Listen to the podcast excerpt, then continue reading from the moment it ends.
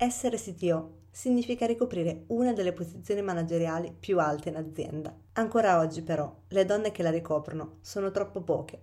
Alex Pagnoni ha affrontato questo tema durante questa diretta di Fuzzy Brain, a cui è stato ospite. Buon ascolto!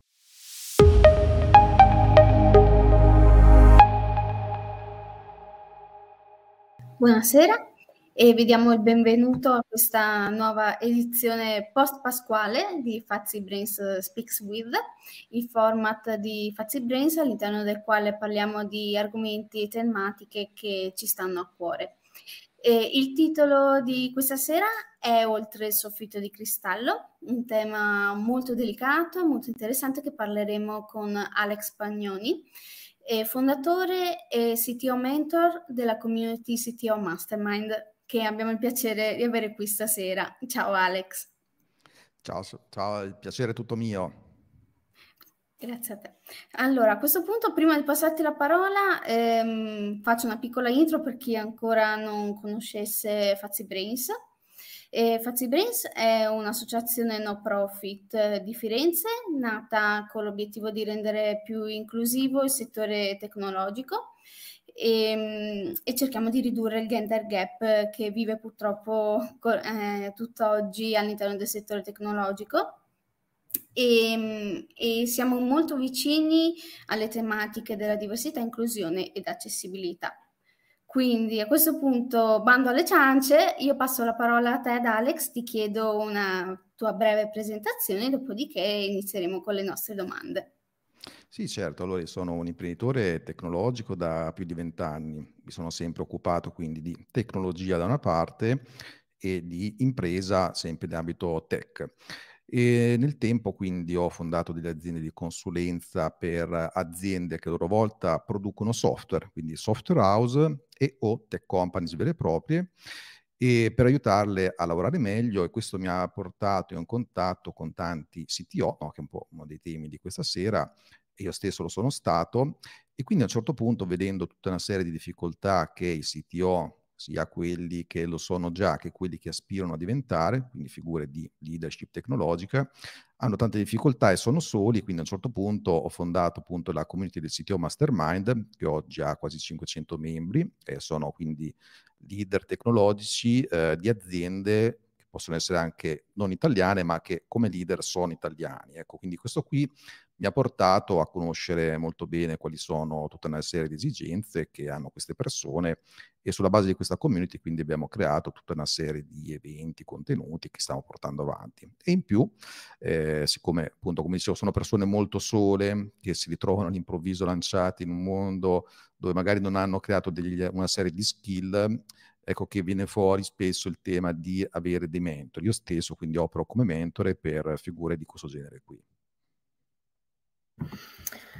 Ok, grazie Alex. Oggi ehm, siamo contentissimi di averti qui con noi perché ehm, la tua community ci è sempre sembrata molto fantastica, l'abbiamo seguita, abbiamo seguito anche alcuni eventi e quindi ci è sempre interessata.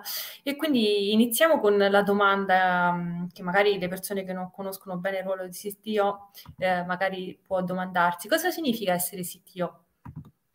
Sì, allora diciamo che un CTO innanzitutto è quella persona che è responsabile della tecnologia di un'organizzazione no? e di garantire allo stesso tempo che quella tecnologia supporti gli obiettivi aziendali. Quindi lo possiamo definire un po' come un ponte tra la tecnologia e il business, soprattutto in quelle aziende o organizzazioni dove la tecnologia è o addirittura il core business o lo fa funzionare in maniera importante, quelle che noi sostanzialmente chiamiamo oggigiorno tech companies. Quindi una posizione quella del CTO della C-suite, quindi dirigenziale di alto livello, anche se purtroppo non in tutte le aziende viene considerato tale, però tendenzialmente dovrebbe essere questo, perché è una figura che innanzitutto è il principale architetto, pensatore, ricercatore, tester, problem solver in ambito tecnologico ed è per, peraltro un ruolo che cambia molto, cambia continuamente eh, a seconda del settore, delle dimensioni dell'azienda e l'azienda stessa può cambiare dimensione nel tempo, quindi anche il ruolo del CTO cambia, cambia molto. Infatti una cosa che mi dicono spesso figure di questo genere è che quando le loro aziende crescono, magari nascono come start-up, poi iniziano a prendere un po' di posizione nel mercato, poi si ingrandiscono, diventano grandi player, ecco, ogni volta è come se fosse un'azienda completamente nuova. E quindi questo porta a delle sfide molto diverse. Infatti, spesso i CTO nascono come sviluppatori, spesso anche come founder delle aziende, eh, sono diversi casi. E man mano appunto che l'azienda cresce, eh, il passaggio da sviluppatore a CTO serve anzitutto a colmare delle lacune che si creano. E questo succede quando lo sviluppo in sé non è più la cosa importante e la cosa più importante diventa semmai stabilire la visione per tutto il reparto tecnologico, quindi software, infrastruttura, e di conseguenza guidare il team di sviluppo a realizzarla quella visione. Quindi il CTO è fondamentale in questo tipo di percorso. Quindi diciamo che una figura di questo tipo è coinvolta in tutte le decisioni, quelle importanti tecniche, eh, comprese le soluzioni di architettura, ma in genere appunto non sviluppano se non nelle prime fasi di un'azienda e su PAI lavorano con il team. Quindi oltre a creare una sorta di roadmap tecnologica per l'azienda, una sequenza temporale più o meno definita, ecco, CTO dovrebbe essere un visionario con un chiaro senso di come le tecnologie future guideranno l'azienda e le sue, le sue evoluzioni, il suo business, le sue realizzazioni. Quindi è un po' questo. È chiaro che è una figura che non è facile da trovare, io infatti la chiamo moderno unicorno digitale per tanti motivi. Diciamo che ce ne sono tanti di unicorni in questo settore al momento. È, è interessante perché il ruolo CTO credo che sia molto complesso perché racchiude molte sfaccettature, poi dipende anche da in che azienda si, si lavora. La mia domanda è che competenze dovrebbe avere una persona per poter svolgere e ricoprire questa posizione? Sì, allora ci sono una serie di competenze hard, hard skill e delle competenze soft. E, ehm, è chiaro che innanzitutto per essere un CTO una persona deve avere una leadership tecnologica, eh, il che non significa che mh, deve essere per forza anche il principale esperto in azienda di tutte le tecnologie ma sicuramente un esperto di tecnologia in senso ampio e un tecnologo, ok? Perché poi magari soprattutto che l'azienda cresce nel tempo può avere anche delle figure specializzate che riportano al CTO. Quindi deve essere in grado semmai di costruire quella visione di cui parlavo anche prima ad ampio raggio. Quindi deve essere in grado di elaborarla questa visione in un contesto che poi aziendalmente di mercato è sempre più variegato e dinamico. Quindi deve avere certamente queste competenze tecniche che poi un po' alla volta si alzano di livello. Ehm, poi sicuramente deve essere orientato al business e ai clienti, soprattutto poi in certi tipi di settori, il che significa che qui già iniziano ad essere un pochino più importanti anche peraltro le soft skill. Quindi eh, diciamo che a questo punto, nel momento in cui, come dicevo prima, la tecnologia e il core business lo fa funzionare, un CTO deve avere anche una ottima comprensione di quelle che sono le esigenze dei clienti, e di che tipo di prodotti, piattaforme o servizi queste persone hanno bisogno. E quindi è anche su questo che ci deve essere quel collegamento che dicevo prima tra le esigenze del business e della tecnologia, perché deve essere bravo a trasformare queste esigenze in un qualcosa che fa funzionare una piattaforma, ad esempio. Quindi qui in generale siamo un po' più, come dicevo, su hard skill. Poi ce ne sarebbero tanti altri, volendo dire, ma questi sono i più importanti. Poi passiamo invece a quelli che sono più soft skill. Anche qui ne possiamo dire tanti, ma a livello macro deve saper gestire le persone. Poi dopo qui possiamo anche entrare nel dettaglio, sono tanti, tante sfaccettature, però diciamo che in questo saper gestire le persone ci sta anche tutta una parte di comunicazione, eh, inteso sia persone del proprio team che le persone con, invece, con cui si deve relazionare, che magari sono figure più business e quindi magari cambia anche il tipo di linguaggio. Quindi è anche per questo che deve avere tutta una serie di soft skill uh, che sicuramente sono molto importanti. Okay. Diciamo che quindi è una figura che cerca di collegare il mondo business e il mondo tech e e cerca di trovare un, una quadra, diciamo, a, alla cosa. Eh, è molto interessante e credo che bisogna, avere, bisogna studiare molto per, per um, arrivare a ricoprire questo ruolo.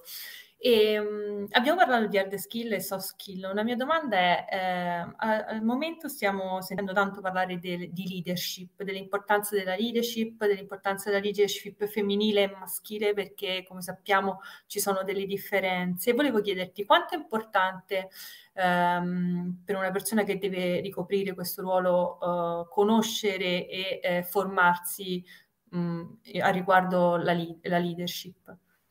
Sì, allora ecco, leadership sicuramente rientra a sua volta nel capitolo soft skill in maniera molto importante ed è sicuramente una parte fondamentale e peraltro anche una di quelle più difficili per un CTO, questa parte qui di leadership e soft skill in generale. Poi possiamo entrare nel dettaglio, ma diciamo che tipicamente pensiamo anche un po' quella che è la crescita tipica di un CTO. No? Come dicevo prima, spesso nasce come sviluppatore e poi si evolve nel tempo, magari viene promosso all'interno di un'azienda perché questa è cresciuta, magari è lo sviluppatore iniziale che ha creato tutto, e cosa succede? Che bravissimo tecnicamente si ritrova a un certo punto a dover gestire delle persone, magari quindi il proprio team tech, e al contempo relazionarsi con l'esterno o con comunque delle funzioni business interne, ecco che qui entra molto in difficoltà perché questi soft skill non li ha mai magari potuti far crescere, non ha avuto delle fonti dove studiarle o esercitarsi soprattutto pensando poi che molte volte anche le figure di questo genere qui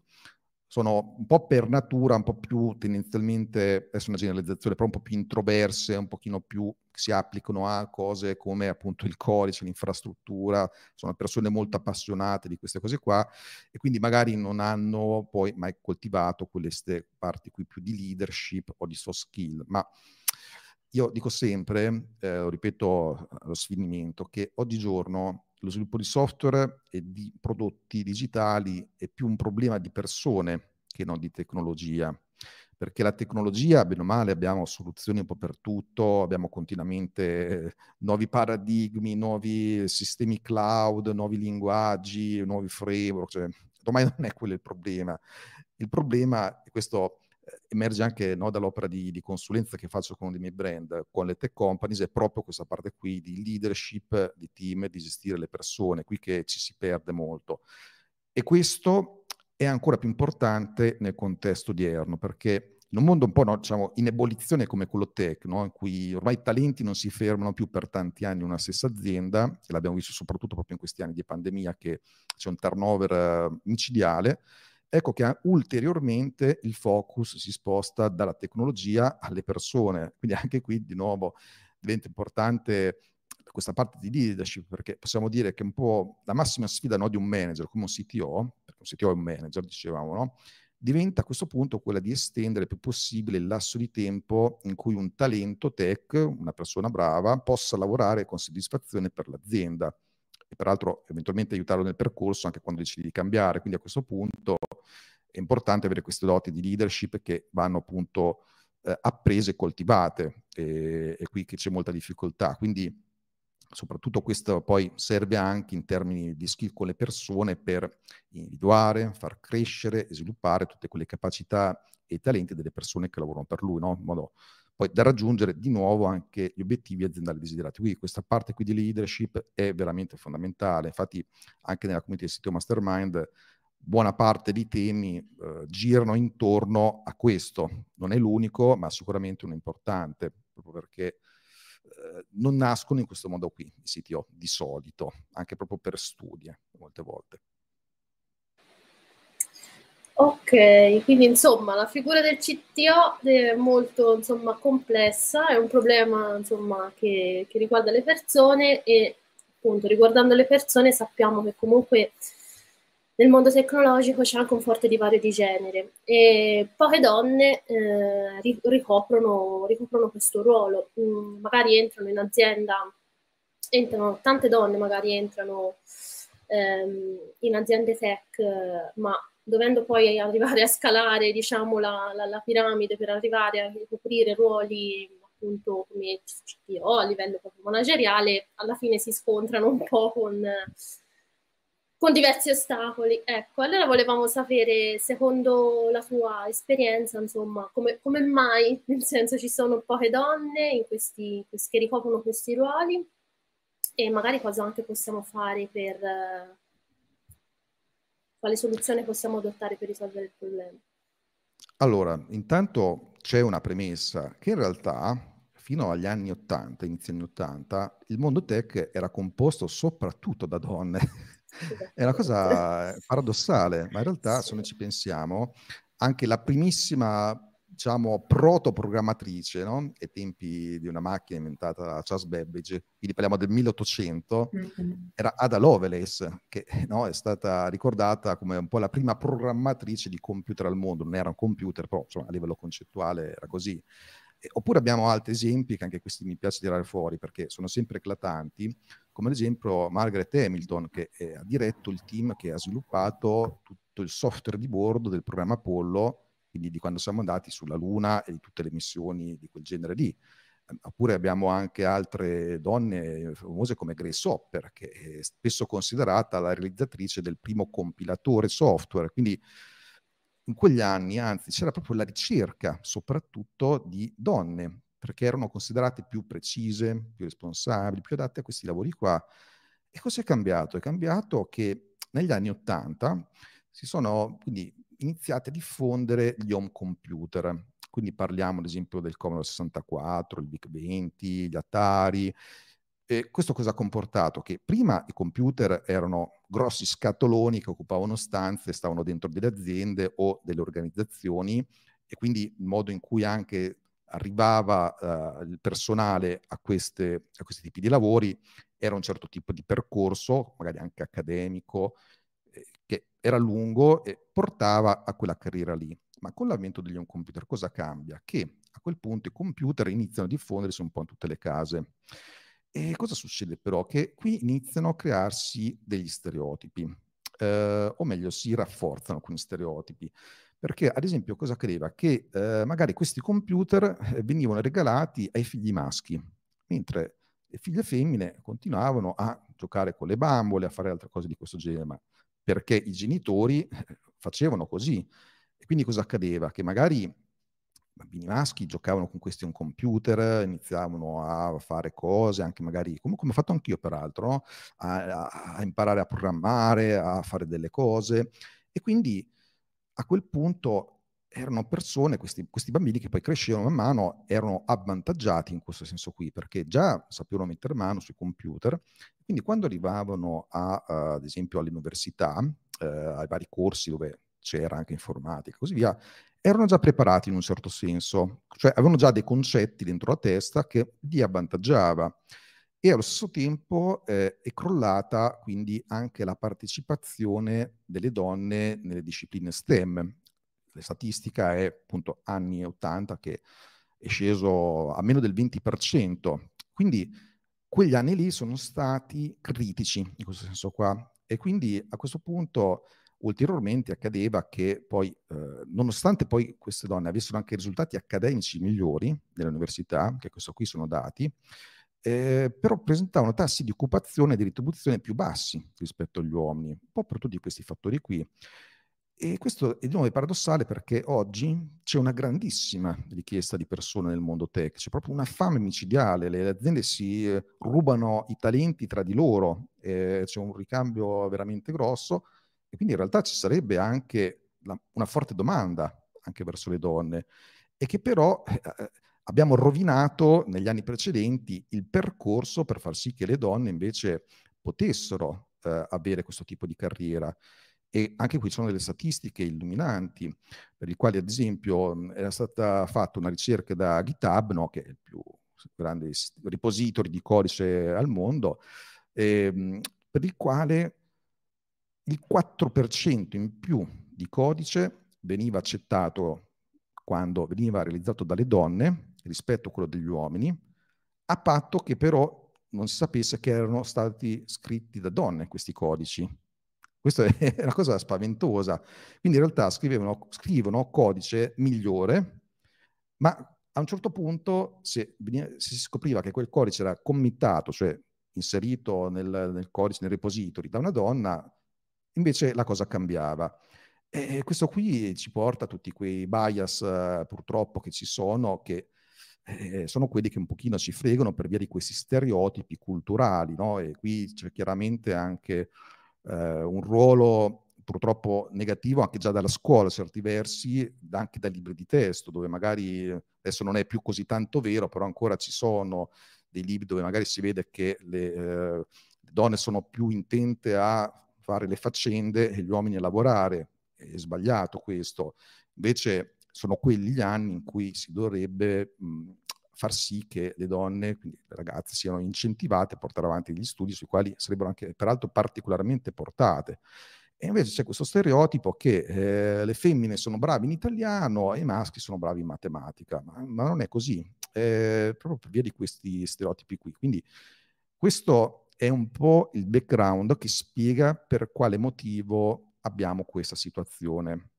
È chiaro che risolvere questo eh, significa lavorare dalle basi, perché eh, va risolto in quei momenti lì. Cioè, io stesso con mia figlia di eh, che, ha, che, ha, meno di sei anni, eh, cerco di incentivarla a giocare anche con le costruzioni, a fare cose, a, a interessarsi anche di, di, di cose scientifiche, eh, le ho regalato, che ne so, i pianeti del sistema solare, quindi cerco farle vedere un po' tutto, poi dopo deve essere lei che decide in autonomia, no, mi piace più questo, mi piace più quest'altro, questo qui è un punto che sicuramente manca e sui quali bisognerebbe lavorare. Poi dopo di soluzioni ne abbiamo anche altre.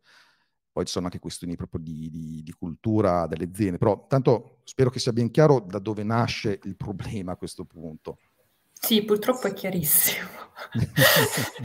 sì. Eh, purtroppo sì. Eh, è un po' triste sapere che prima era diverso, nel senso che c'è stato questo cambiamento e che a volte quando se ne parla ancora le persone non sono consapevoli di che cosa succedeva negli anni Ottanta. Ecco. Infatti è importante raccontare queste storie, ci sono un sacco di letture interessanti anche da poter magari consigliare a chi ci segue, perché spesso noi ne parliamo stasera, ma non tutte le persone conoscono, insomma, questo background da dove che un tempo appunto erano le donne, sono state le donne a insomma, portare grandi innovazioni tecnologiche. Ecco. E, ehm, esatto. Sì, e faccio, vado avanti con un'altra domanda e appunto parlavamo di mh, un problema culturale, no? Quindi, cioè, credo che anche le aziende, cioè le stesse aziende siano chiamate comunque mh, per risolvere il problema a, um, diciamo, cambiare la loro mentalità, la loro cultura aziendale, optare per una cultura, diciamo, più, per trasmettere una cultura più inclusiva anche alle persone che lavorano all'interno, per... Um, per ovviare insomma questo problema. Sì, sì, assolutamente, anche perché in alcune aziende, non tutte, effettivamente ci sono dei problemi. Uh, questo innanzitutto deriva dal fatto che a monte, proprio per i motivi detti prima, ci sono poche donne, quindi chi prende le decisioni sono magari il classico maschio eh, bianco che esatto. ha un certo tipo di bias, è tanto inevitabile, qualsiasi persona ce li ha, e però nel momento in cui sono tutti maschi, eh, le decisioni vengono poi in un certo senso si creano anche, non volendo, molte volte, dei climi aziendali che portano ad avere, ad esempio, spirito di caserma, eh, sessismo. Ecco, queste cose sono molto repellenti per, per le donne, ovviamente, perché creano un tipo di cultura tossica che le aziende dovrebbero essere invece brave a cercare di evitare che si creino o se sono create di debellarle. Questo già è una cosa che dovrebbero fare all'interno sicuramente. Poi è chiaro che in ambito tech c'è più consapevolezza rispetto alle medie delle aziende per tutta una serie di motivi, anche perché sono più esposti a ragionamenti che vengono fatti anche oltremare, che sono più avanti di noi, di queste cose se ne parla già da, da molto tempo e si è fatto qualcosa in più.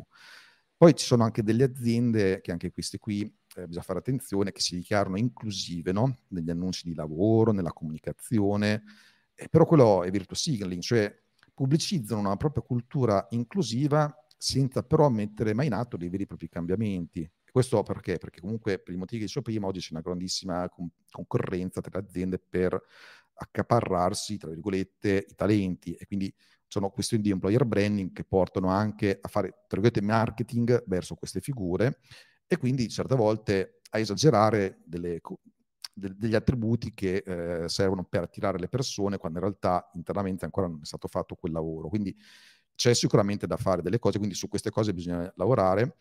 E innanzitutto, eh, sicuramente in maniera proattiva, cercare di assumere più donne un po' in tutti i settori. Poi ci sono alcuni settori delle aziende che ne hanno di più di donne, quello tech è quello più sguarnito, però se non stiamo neanche a cercarle queste donne eh, è un problema. E una volta trovate, le aziende devono far sì che ci sia del mentoring e, della, e che vengano promosse queste persone, ovviamente in base al merito, però deve essere fatta un'azione specifica.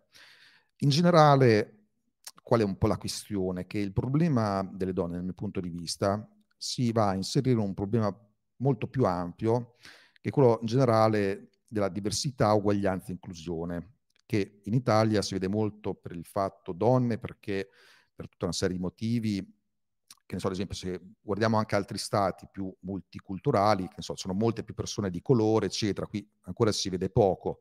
Quindi non c'è molto una componente, tra virgolette, basata su razza o cose del genere, molto invece eh, sul sesso in Italia, poi questo sicuramente cambierà con gli anni, quindi, però è che il fatto che proprio manca un po' quel tipo di cultura lì, più inclusiva su questi aspetti qua, quindi in generale andrebbe fatto, dal mio punto di vista, un lavoro più ampio in azienda sulla cultura, proprio su questi temi qui, di cui quello delle donne chiaramente è un sottoinsieme importante, perché quel punto sarebbe soltanto una ottimizzazione di un aspetto specifico, lavorare solo sul problema donne.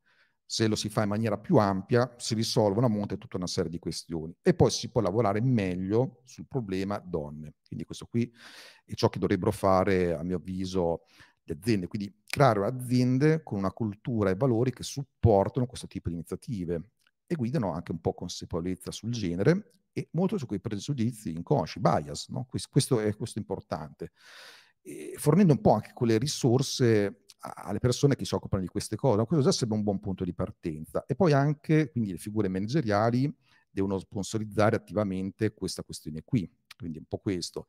E peraltro bisogna anche sempre considerare che supportare le donne significa supportare anche le famiglie, perché anche qui c'è eh, un problema che viene molto dal mondo maschile, che eh, magari non si aiuta molto la donna a gestire figli, all'educazione, invece quella dovrebbe essere una responsabilità condivisa. E ci sono cose timide che si vedono in Italia, del tipo che adesso anche eh, i padri possono avere certi tipi di congedi, possono usufruire anche loro dei periodi, che ne so, di allattamento, cose di questo tipo, però ancora è chiaro che c'è molto da fare in questo senso qui. E le aziende, se limitatamente quelli che sono i loro mezzi, dovrebbero aiutare in questo senso qua. Ecco. Sì, diciamo che diciamo, sono tutti strumenti che stanno, adatta- stanno adottando proprio adesso, anche perché col fatto del, del lavoro smart working e, e, tutta la situazione che, che stiamo vivendo. Ma poi parlando proprio di bias, secondo te eh, quali sono i, cioè mi stavo domandando quali sono i limiti che ci poniamo e che ci impediscono di, soprattutto le donne, di, di seguire un percorso, appunto di arrivare ad un ruolo di, di CTO? Secondo te c'entra un po' anche la questione della sindrome dell'impestore? Perché in genere le donne so che vengono colpite un po' di più rispetto agli uomini, anche se comunque è una sindrome che, che abbiamo tutti quanti. Sì, sì, allora, il mondo tech è colpito in generale da questa sindrome, che poi ovviamente non è una malattia vera e propria, ma assume... No, no, infatti. No? È un super classico, quella sindrome dell'impostore che si riscontra un po' a tutti i livelli, quindi eh, lo vediamo soprattutto poi in persone che sono più valide, questo è mm. ulteriormente accentuato, quindi anche le donne che appunto potenzialmente sono più valide, lo sentono di più proprio per questo motivo qui, perché una persona che invece ha un livello molto più basso di competenze e di skill non lo percepisce il problema, anzi c'è l'effetto opposto, no? Quindi si sente più esperto di quello che è. Quindi questo qui c'è.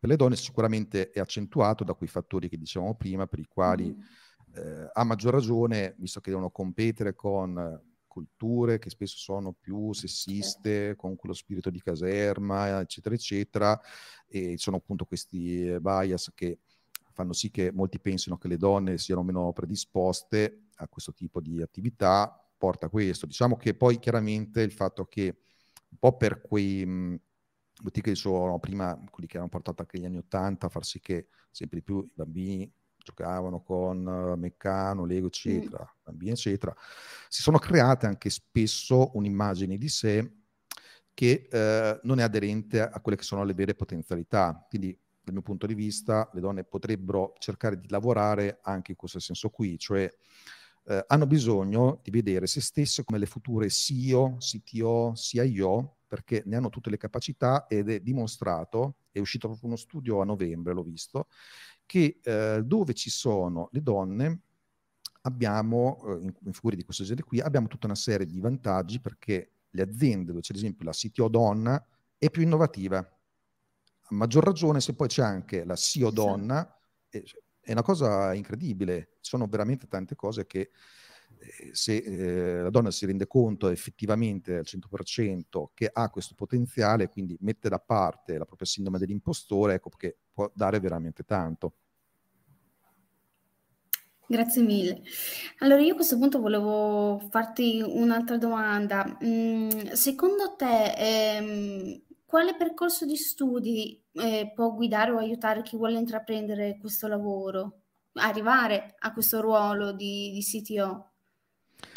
Allora, guardiamo la cosa a tappe. Per diventare sviluppatore aiutano sicuramente materie STEM, quelle quindi classiche, ingegneristiche, matematiche, informatiche, eccetera, eccetera. Eh, però in realtà cosa accade? Che eh, a un certo punto, quando si ricoprono ruoli appunto manageriali e dove serve la leadership e tutte le cose che abbiamo detto prima, in alcuni casi paradossalmente quegli studi lì potrebbero essere un limite addirittura, eh, perché ad esempio sono persone bravissime che hanno fatto eh, altri tipi di studi umanistici che ricoprono quei ruoli che gli hanno aiutato molto però anche prima dicevamo che per via di quei fattori culturali e di stereotipi, ecco, le donne sono molto limitate nell'intraprendere studi STEM, che è un po' la base del fatto per cui troviamo pochissime di CTO, perché già sono poche le sviluppatrici, figuriamoci le CTO. Quindi, però, questo per dire che è una risposta un po' complessa. Da una parte servirebbero alcuni studi di quel genere ingegneristico, informatico, per iniziare quella carriera eh, dopodiché servono degli approfondimenti che o lo si fa appunto con studi umanistici o dei corsi certo. o autoformazione, però sicuramente va ad aiutare su tutti quei fattori, quei limiti che dicevamo prima, che in generale ha la figura del CTO.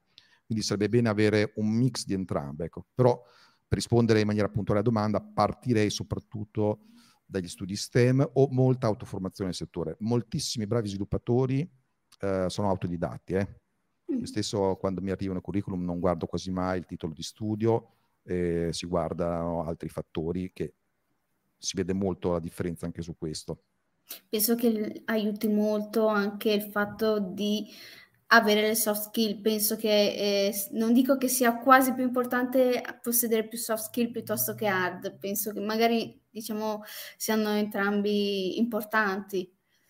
Come sì, dici tra l'altro, tu, no, infatti, poi anche questa non voglio che passi come una generazione, però tendenzialmente no. le donne sono più brave su questo, di nuovo, su una serie di soft skill che sono fondamentali per un CTO. Ok, quindi mh, tornando comunque anche eh, alla tua esperienza, diciamo, diretta come formatore e come, come mentor, ehm, quando, cioè, nel senso, come formatore e come mentor, cioè, nel, segui tanti CTO, tante persone che svolgono il ruolo di CTO, ma quante donne effettivamente segui, se ci sono, se segui delle donne in questo ruolo? Beh, allora do un dato proprio numerico. Okay. Eh, nella community del sito Mastermind ci sono ad oggi 478 membri, le donne sono poco meno di una ventina, quindi facciamo le varie proporzioni. E, infatti da questo punto di vista sono il primo che vorrebbe avere molte più donne in community perché apportano molto, quindi è un lavoro grosso da fare. Eh, immagino, immagino assolutamente. E, um, c'è ancora tanto da fare, ma insomma qualcosa piano piano insomma, si, sta, si sta smuovendo e speriamo insomma, che, il trend, che il trend continui. Ecco. E anche soltanto sensibilizzare e parlare di questi argomenti, insomma, secondo me fa, fa molto. E, ehm, comunque abbiamo parlato di ostacoli che, devono, che le donne si trovano a dover superare per arrivare a posizioni eh, manageriali. E, um, si parla appunto di soffitto di cristallo e se, abbiamo parlato anche di quanto sia importante um, diffondere comunque una cultura dell'inclusività nelle aziende. E penso che a questo riguardo sia molto importante anche il concetto di, di alleanza, no? di quanto, di quanto all'interno delle aziende sia importante anche a tutti i livelli ehm, essere diciamo, sensibilizzati e sensibilizzati su queste tematiche e fare proprie anche battaglie che mh, diciamo non, non, non, ci riguardano magari in primo, in primo luogo. E tu, nel senso, avendo a che fare comunque con aziende tech, con formando insomma CTO, cioè senti che questo mh, diciamo, concetto di alleanza, cioè, senti che è percepito o che diciamo c'è ancora tanto da fare? Allora, c'è sicuramente da fare, ma ci sono dei segnali incoraggianti. Ci sono alleanze sia all'interno dell'azienda che in realtà anche all'esterno che aiutano all'interno. All'interno dell'azienda, eh, allora, il fatto è che il reparto tech di tutti i vari reparti aziendali tipicamente è quello più sguarnito di donne ci sono sempre per via di quei bias, di quegli stereotipi, altri reparti che invece sono molto più eh, caratterizzati dalla presenza di donne. So, reparti marketing, reparti HR, se ne trovano più spesso. Quindi, invece, se pensiamo al CTO e la figura manageriale, anche questo qui a livello statistico, dove ci sono meno donne. Quindi qui un'alleanza trasversale all'interno dell'azienda aiuta perché ci sono altri settori che possono aiutare all'interno dell'azienda a portare più consapevolezza, a uh, diffondere cultura. Quindi è un lavoro che va fatto non soltanto all'interno del reparto tech, questo sarebbe portarlo in maniera trasversale all'azienda e farlo elevare e idealmente quindi avendo anche delle figure di leadership aziendale donne che bene o male, spesso si trovano altre figure. Quindi sicuramente questo concetto di alleanza lo vedo molto importante, proprio per poi importarlo poi nella parte tech. E quindi di nuovo far capire anche alla parte tech quali sono alcuni di questi bias che invece ci sono e che magari altre parti hanno affrontato già in meglio. Ecco. Poi ci sono anche delle alleanze all'esterno che, eh, che so, comunque ormai in questi ultimi anni si stanno creando nuove associazioni, nuove iniziative, anche la vostra stessa, eh, in vari settori, no? anche dalle donne rifugiate piuttosto che eccetera, eccetera. No? Quindi sono tutte iniziative che sarebbe utile portare in azienda. Infatti è un'opera di eh, divulgazione che io stesso cerco di fare. all'interno del sito Mastermind abbiamo ospitato diversi eventi di questo genere qui, quindi con persone mh, esperte di inclusività, eh, oppure di eh, gestione appunto di donne rifugiate e così via, eh, per fare anche qui di nuovo eh, educazione su questi temi qui. Quindi sono cose che vanno portate dentro e io cerco di infilare in questo modo qua, ecco, un po' con le attività del sito Mastermind. Ok, io farei un appello a tutta la community Gianco Corsi e Fazzi, tutte le donne che ci sono in ascolto si possono iscrivere alla community perché dobbiamo cominciare a alzare un po' i livelli qui. Incrociamo! sì. Assolutamente. Cominciamo Assolutamente. Sono le ah. benvenute, anche perché la community non è formata solo da chi è già CTO, ma in realtà vuole attrarre anche chi aspira a diventarlo. Certo. E quindi certo. a maggior ragione eh, è utile entrare se non lo si è, ma si ha magari l'idea di evolvere, perché anche qui c'è mm, un dato importante che anche questo spiega perché sono poche le figure donne come CTO. Il problema è che eh, ci sono anche alcune donne che portano avanti questa carriera di sviluppo, ma la statistica è che una bella fetta l'abbandonano a metà strada e questo è un grosso peccato. L'abbandonano per i motivi detti prima eh, o perché magari eh, iniziano ad avere figli oppure si rendono conto che è un ambiente dove non si trovano bene perché per quei motivi che dicevo prima, no? spirito di caserma, sessismo, mille altre cose, ehm, perdono entusiasmo e così via. Quindi non arrivano neanche a porsi il problema, ok, come faccio a evolvere ulteriormente la mia carriera, perché molte proprio ne escono. E quindi invece poter avere un confronto su questi temi qui, no? vedere anche che si può creare una carriera, ci si può immaginare in quel ruolo, ecco, lo, lo vedo importante. Ecco. Assolutamente, assolutamente sì. E ci chiedono anche il link della community se possiamo inserirlo in chat. Ho ricevuto un messaggino privato, ma così lo mettiamo per tutti e tutte le persone che, che ci ascoltano.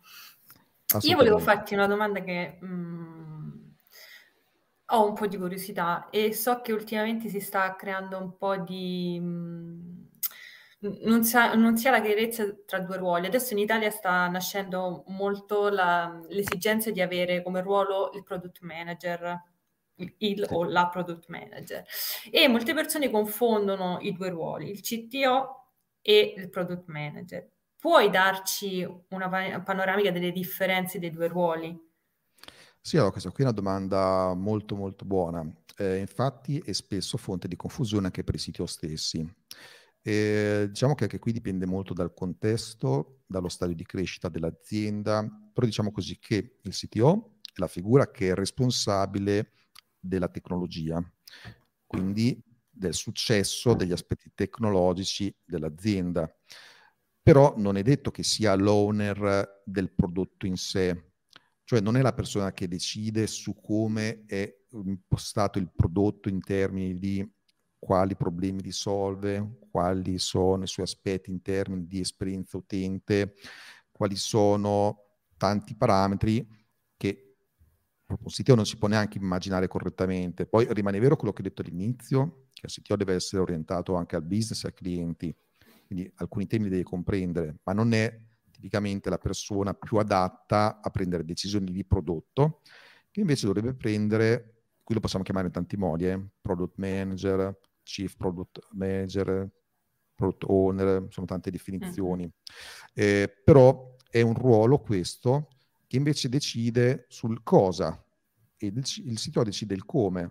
Quindi cosa, cosa fa il prodotto, cosa deve avere la piattaforma, quindi fare le ricerche di mercato, le ricerche con gli utenti, immaginarsi l'esperienza del cliente, tutte queste cose qua e quindi impostare la, anche la roadmap del prodotto, quindi dove dovrà andare il prodotto, però il product manager non si pone il problema, ok, questo è il cosa, ma come si fa? o meglio, può anche porselo, ma non ha tipicamente le competenze per rispondere.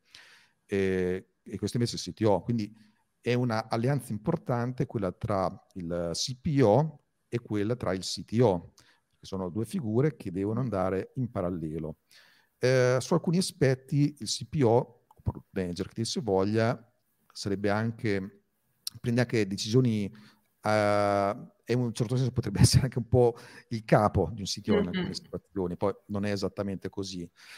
Però l'importante è che ci sia una bella collaborazione tra queste due figure. E di nuovo anche qui è importante quindi che il CTO abbia quelle competenze di comunicazione, soft skill, eccetera, eccetera, per parlare correttamente con chi magari non si intende molto degli aspetti tecnologici, a maggior ragione perché deve spiegare ulteriormente bene a product manager per quale motivo una certa cosa non è fattibile, non semplicemente dicendo no, ma mm. no perché se facciamo così dobbiamo investire tot di budget, bla bla bla, su un prodotto che era stato progettato in un certo modo, allora dobbiamo impostare un cantiere di lavoro per indirizzarlo in un certo modo, cioè deve innescare anche dei ragionamenti eh, ben spiegati, ecco, mm. questo.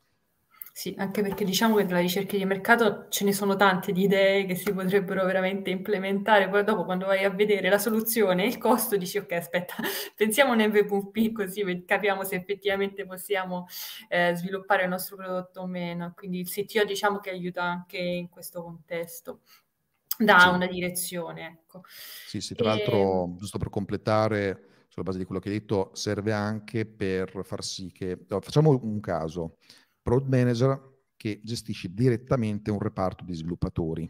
Si creano dei problemi, perché gli sviluppatori, tipicamente, a meno che non siano senior, abbiano certi tipi di competenze ed esperienze, sono molto focalizzati su quelli che chiamiamo requisiti funzionali. Cioè il product manager chiede, voglio queste funzionalità, e lo sviluppatore le realizza. E non si sa se sta realizzando una porta aerei o una barchetta per quella funzionalità. È vero. No? E quindi cosa accade spesso? Che o eh, lo sviluppo è troppo è inadeguato in un verso o si è speso troppo budget per fare un qualcosa che non serve, perché ci sono invece dei requisiti non funzionali, che sono quelli su quali, ad esempio, un CTO deve essere sicuramente bravo, quindi capire che una stessa funzionalità può essere fatta in un modo o nell'altro, ad esempio se quel prodotto deve gestire 10 utenti al giorno o 100.000 utenti al giorno. La stessa funzionalità viene fatto in modi completamente diversi, quindi mm. deve essere bravo a comprendere quello che c'è nella testa del problem manager, questi requisiti non funzionali e tradurli in requisiti a questo punto per il team di sviluppo e viceversa, far capire perché una certa cosa è realizzabile o no, quindi questo completamento del ragionamento. Perfetto, io, io, vado sempre fuori traccia perché mentre parliamo ho sempre tante domande anche a livello tecnico che mi vengono e quindi ehm, ti ho fatto questa domanda.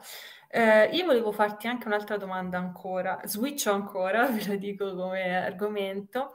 Abbiamo parlato di soft skill e hard skill, però stavo pensando, per ehm, svolgere il ruolo di, di CTO, quanto è importante anche avere delle doti da facilitatore o da facilitatrice?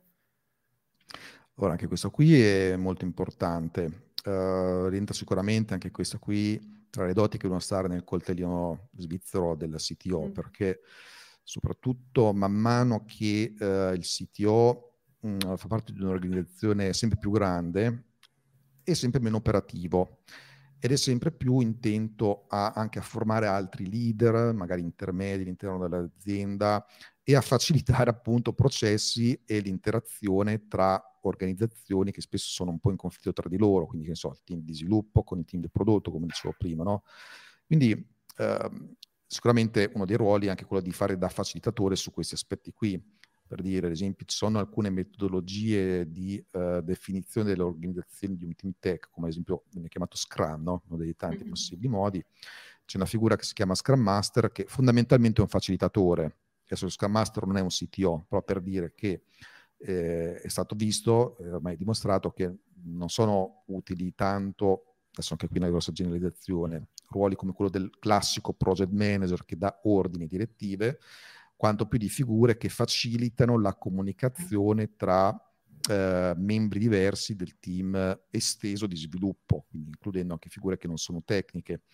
Quindi quello di facilitazione sicuramente è un elemento importante che anche qui mette l'accento poi su una serie di competenze varie, soft, che mi fanno anche dettagliare un po' quelle che prima erano rimaste in sospeso, che ce ne sono varie, diciamo, no? eh, sono tante le possibili competenze soft che possiamo tirare fuori, però spesso in questo tipo di, di ruolo, considerando proprio anche il tema facilitazione, andando oltre il saper comunicare, ce ne sono alcuni specifici, tipo la franchezza. C'è un bel libro, Radical Candor, che spiega queste cose, no? E con la franchezza eh, strutturata bene, quindi costruttiva e molto utile anche nella facilitazione. Mm-hmm. Empatia è un'altra dote che va costruita fondamentale.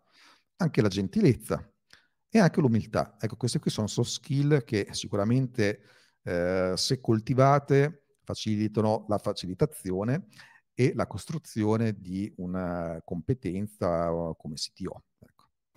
Io ti ringrazio per averle citate perché di solito si danno per, per scontate queste soft skill che hai detto per ultimo come la gentilezza, l'empatia, che invece sono fondamentali secondo me quando si lavora con gli altri e si lavora in team e, e si deve creare qualcosa tutti insieme perché alla fine quello che conta è il gioco di squadra. Quindi credo che siano importantissime, oltre anche alla comunicazione, queste, queste soft skill. E mi piace tantissimo che le citate perché di solito non vengono mai citate, si danno per scontate, quindi trovo ottimo il discorso che, che hai fatto. Guarda, lo possiamo immaginare, infatti è anche un nome con cui si identifica un certo stile di leadership, no? Anche qui ci colleghiamo a delle domande originali, la leadership. Ci sono tanti stili, no? Ad esempio, tralasciando quelle classiche dominanti, sono quelle che invece funzionano, che sono utili, al nostro caso, che sono ad esempio la servant leadership, mm. oppure la host leadership o la situational leadership. Ecco, ehm, io sono sicuramente un po' un fan di quella situazionale, quindi adattandola al contesto.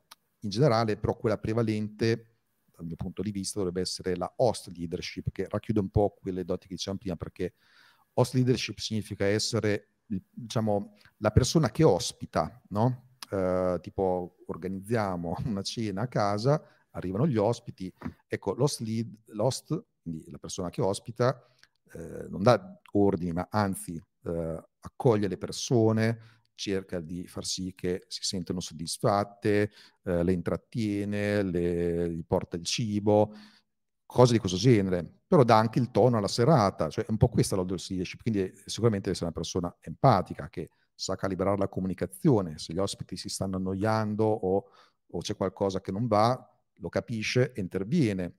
Quindi sono soft skill molto importanti che ritroviamo un po' in questa metafora. Assolutamente, mi, mi trovo d'accordo con tutto. E l'ultima eh, leadership che hai citato non la conoscevo.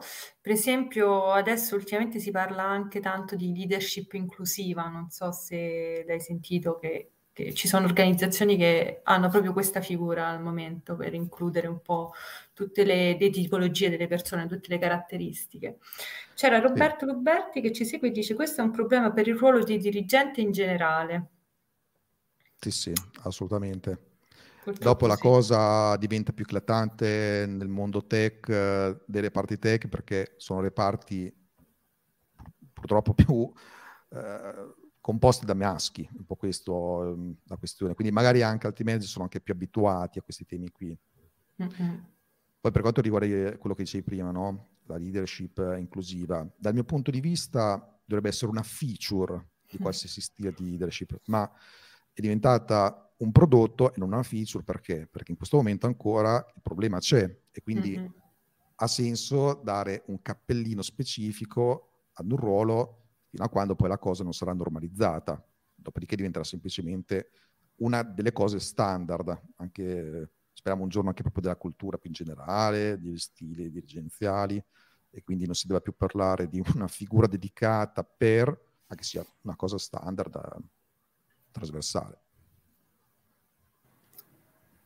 Assolutamente. Ehm, allora, io ho, ho un'altra domanda, mi è venuta in mente magari parlando anche, mhmm, cioè av avendo affrontato le le varie tematiche, i vari argomenti, ehm, parlando delle caratteristiche che, mhmm, magari, ehm, identificano maggiormente la donna rispetto all'uomo, perché appunto una più ha skill di una tipologia e l'altro di un'altra. Volevo chiederti in generale eh, quali sono le caratteristiche che hai, magari ha, hai potuto notare o comunque in generale che contraddistinguono una CTO donna eh, rispetto ad un CTO uomo e quali sono i valori che possono portare effettivamente nel loro ruolo? Allora, qui sono tanti benefici. Un pochino sono quelli sparsi un po' nelle varie risposte, quindi già il fatto che abbiamo quelle sì. ricerche tipo di GitHub, eccetera, ci danno proprio dei dati importanti che vanno quindi oltre le sensazioni. Um, però c'è un tema, no? che anche questo qui in generale intercetta quello più ampio, un po' come dicevo, in generale dell'inclusività e della diversità, mm. che uh, facciamo un caso pratico, no? chi sviluppa tecnologia non è un campione rappresentativo di chi la consuma, cioè okay. noi lato tech ci immaginiamo dei prodotti, però magari siamo molto appunto tech oriented eh, e ci immaginiamo un bel prodotto, siamo innamorati del prodotto. Qui dovrei far scattire, scattare l'applauso, scusa Alex se ti interrompo perché veramente è la prima volta che qualcuno dice queste cose. Quindi... Eh sì, questo è, è, una cosa che distrugge anche delle start-up, eh, perché spesso non viene compreso. Assolutamente.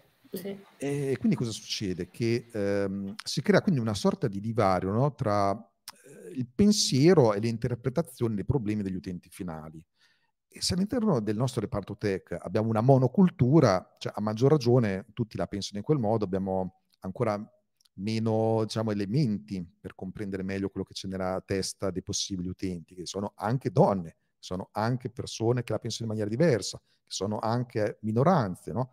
Quindi avere diciamo, un team no, che include diverse esperienze, diverse sensibilità, diversi approcci al problem solving, può aiutare sicuramente a colmare questi gap, quindi anche a realizzare prodotti tech migliori. Cioè, quindi anche questo qui, anche su questo un'azienda, se fosse intelligente, dovrebbe capire anche semplicemente queste cose qua, che se c'è un team che è coeso, ma culture diverse, punti di vista diversi, che esatto. mirano a costruire un bel prodotto, allora si rende ancora più evidente che se abbiamo delle donne che possono portare il loro, hanno una visione specifica, bla bla bla, ecco che ne beneficia in generale un'azienda che è basata su un prodotto tech, no? Quindi questo sicuramente è un dato di fondo che mi viene da dire. Poi, a loro volta, no, anche stili di leadership, quello delle donne, anche questo qui viene, viene fuori da una di quelle ricerche, spesso hanno una leadership trasformazionale, no?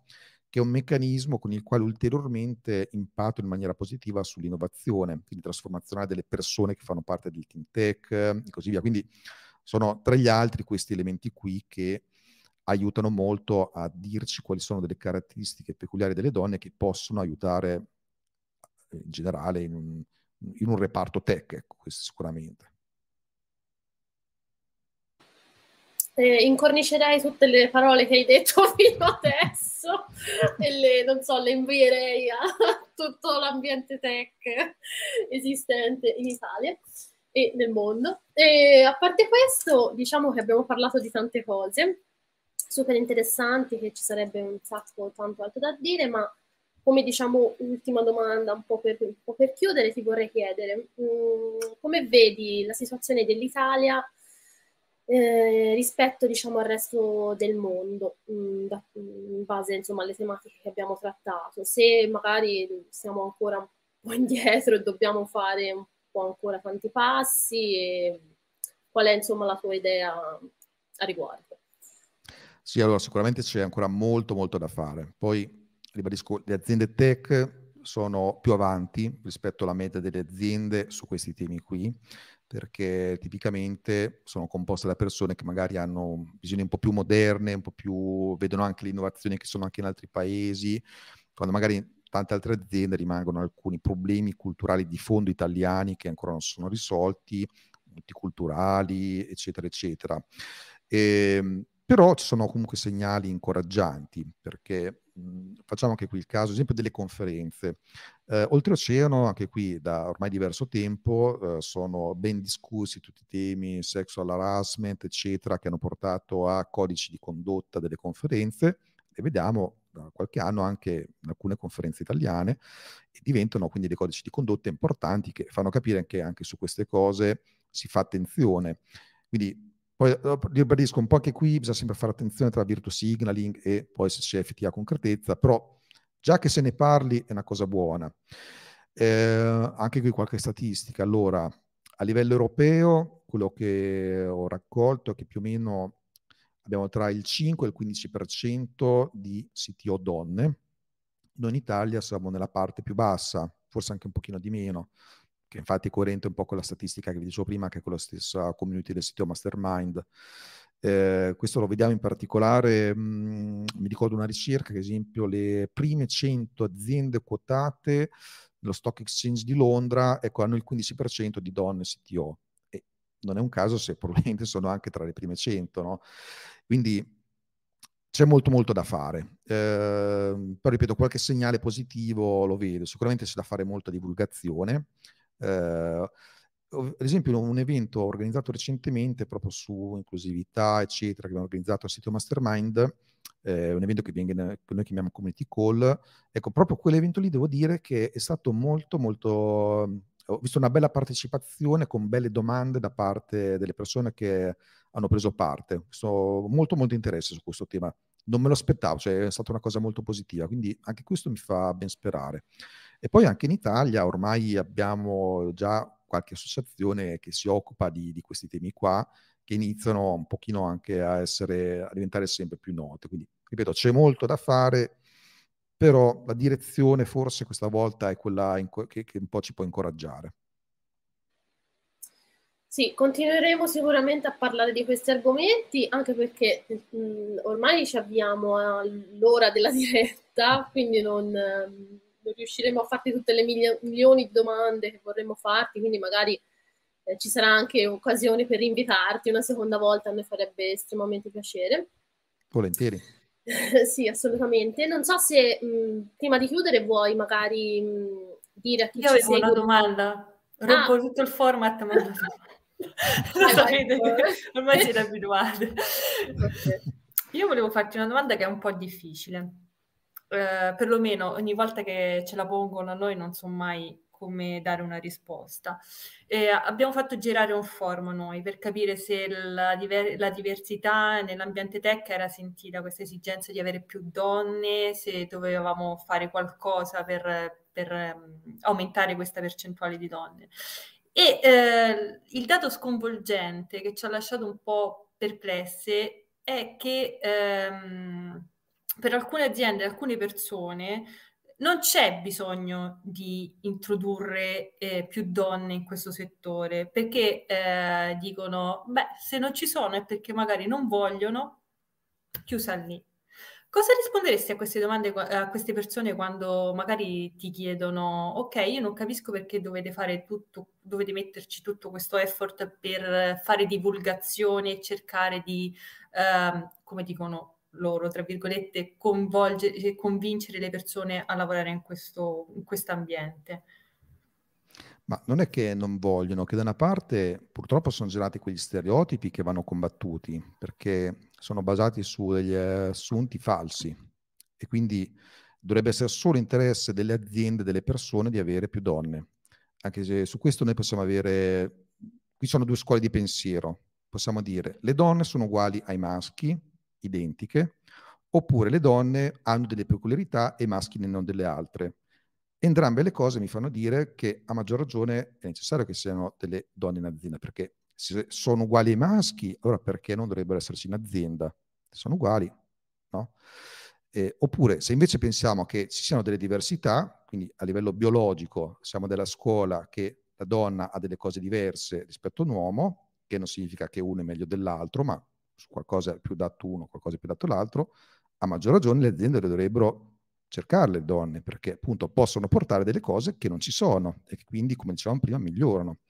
Quindi perché eh, limitarsi a dire che eh, le donne non vogliono farlo? Perché eh, purtroppo per quei stereotipi sbagliati eh, sono state eh, portate ad avere una visione sbagliata in alcuni casi di se stesse, uno, e dall'altra perché proprio con questo modello di pensiero le disincentiviamo, cioè se pensiamo così siamo noi i primi a far sì che le donne perdano entusiasmo e questo si ricollega alla statistica di prima che una bella fetta di donne che intraprendono una carriera tech poi ne escono. E, e se trovano persone che pensano così, eh, non è che poi sia poi tanto piacevole lavorare in un mondo di questo genere. Quindi è un modello di pensiero molto sbagliato, secondo me. Non sono assolutamente d'accordo su chi fa queste affermazioni. Eh, purtroppo la percentuale è ancora alta, quindi sì, cercheremo... No, ma anche qui lo vediamo anche da delle statistiche. ogni anno esce la State of European mm, Tech, sì. eh, dove c'è una sezione interessante, proprio simile come domanda, ma c'è più bisogno di, di donne? Oppure secondo te siamo, l'inclusività è buona, le donne sono trattate allo stesso modo, le persone di colore idem, eh, comunità, eccetera, eccetera. Eh, la maggior parte dei maschi bianchi dicono di sì, 70%. Poi le stesse persone che invece sono donne, oppure persone di colore, oppure eccetera, stessa domanda, dicono ma è vero così? No, completamente diverso, quindi anche qui sono dei bias purtroppo. Mm. Sì, diciamo che manca anche un po' di consapevolezza, magari si vede soltanto quello che si vuole vedere anche a volte. Eh, e... sì, sì, ognuno ha il proprio filtro, i propri occhiali virtuali e vede sì, quello esatto. che è. Sì, infatti bisogna parlare di queste tematiche, bisogna parlare di bias, di pregiudizi, ma tu, di ruoli anche tutti, che, tutti i ruoli che ci sono nel mondo tech, perché credo che sia fondamentale parlare anche di, di tutti questi ruoli e far capire quanto può offrire il mondo tech e quanti ruoli ci sono e credo che c'è spazio per tutti e per tutte le persone che vogliono effettivamente entrare e mettere le loro conoscenze a disposizione. Esatto. Sì, assolutamente sì. Mm, e, mm, riprendo il filo di prima e volevo dire, chiedere ad Alex appunto se voleva dirci, eh, dire a noi appunto a chi ci sta seguendo quali saranno magari i prossimi appuntamenti della sua community di CTO Mastermind, così magari dove possono seguirvi, così diamo qualche riferimento. Sì, volentieri. Allora, innanzitutto c'è il sito www.cto, quindi CTO Mastermind, mastermind.it e da lì c'è l'accesso alla community completamente gratuito. La community funziona su Slack per la parte, diciamo, social e interattiva. Poi abbiamo il sito podcast, quindi www.sitiopodcast e ci sono una serie di eventi nel quali si può interagire c'è innanzitutto un evento fisico che stiamo organizzando proprio questa settimana, giovedì a Milano, che è il CTO Meet. Nel sito del sito Mastermind, sotto la sezione eventi, c'è il link per eh, vedere tutti i dettagli e prendere il biglietto, parliamo di 12 euro. E poi c'è un'altra serie di eventi, sempre interattivi, Uh, uno ogni settimana, che è il sito Lunch, ogni mercoledì dalle 13 alle 14. Solo questa settimana, domani, ce l'avremo ad un orario diverso, mi pare alle 17, perché la persona che abbiamo ospitato è negli Stati Uniti, quindi ha un fuso orario diverso. Se no, su Telegram ci trovate eh, tutti i mercoledì, anche lì nella sezione eventi del sito Sito Mastermind c'è ogni volta l'indicazione dell'evento. E poi mensilmente c'è la community call eh, che è un incontro aperto anche all'esterno recentemente, dove invitiamo un esperto o un'esperta di una qualche materia, un argomento, a portare nuove informazioni alla community sito Mastermind e anche questo qui viene fatto invece su Zoom eh, di solito la sera dalle 18, quindi abbiamo diversi eventi. Ottimo, perfetto. Noi poi riporteremo anche tutte queste informazioni nella descrizione del, del video insomma, su YouTube, così rimangono a disposizione di tutte le persone, insomma, tutte le persone che vogliono saperne di più. A questo punto ti ringraziamo infinitamente per aver partecipato al nostro evento, è stato super interessante e cioè, potremmo andare avanti ancora ore e ore a parlarne perché il tema è talmente vasto, non si esaurisce, non si esaurisce quasi mai. E, vi, sal- vi salutiamo. Prima di, di, salutarvi, però, volevo ricordarvi che la diretta rimane salvata sul canale YouTube e su, e su LinkedIn. Di iscrivervi al nostro canale YouTube per rimanere aggiornati su tutte le nostre attività. E volevamo anche ricordarvi che anche noi stiamo tornando agli eventi in presenza, strano vero, non ci crediamo, non ci crediamo nemmeno noi, e in occasione di, eh, della conferenza Python Italia eh, che si svolgerà a Firenze, una conferenza dedicata al linguaggio di programmazione Python, torneranno i workshop eh, Django Girls, che sono workshop di programmazione in Django e Python, inclusivi per le donne, ma in fase di selezione diamo priorità alle donne, ma in generale comunque sono aperte tutte le persone.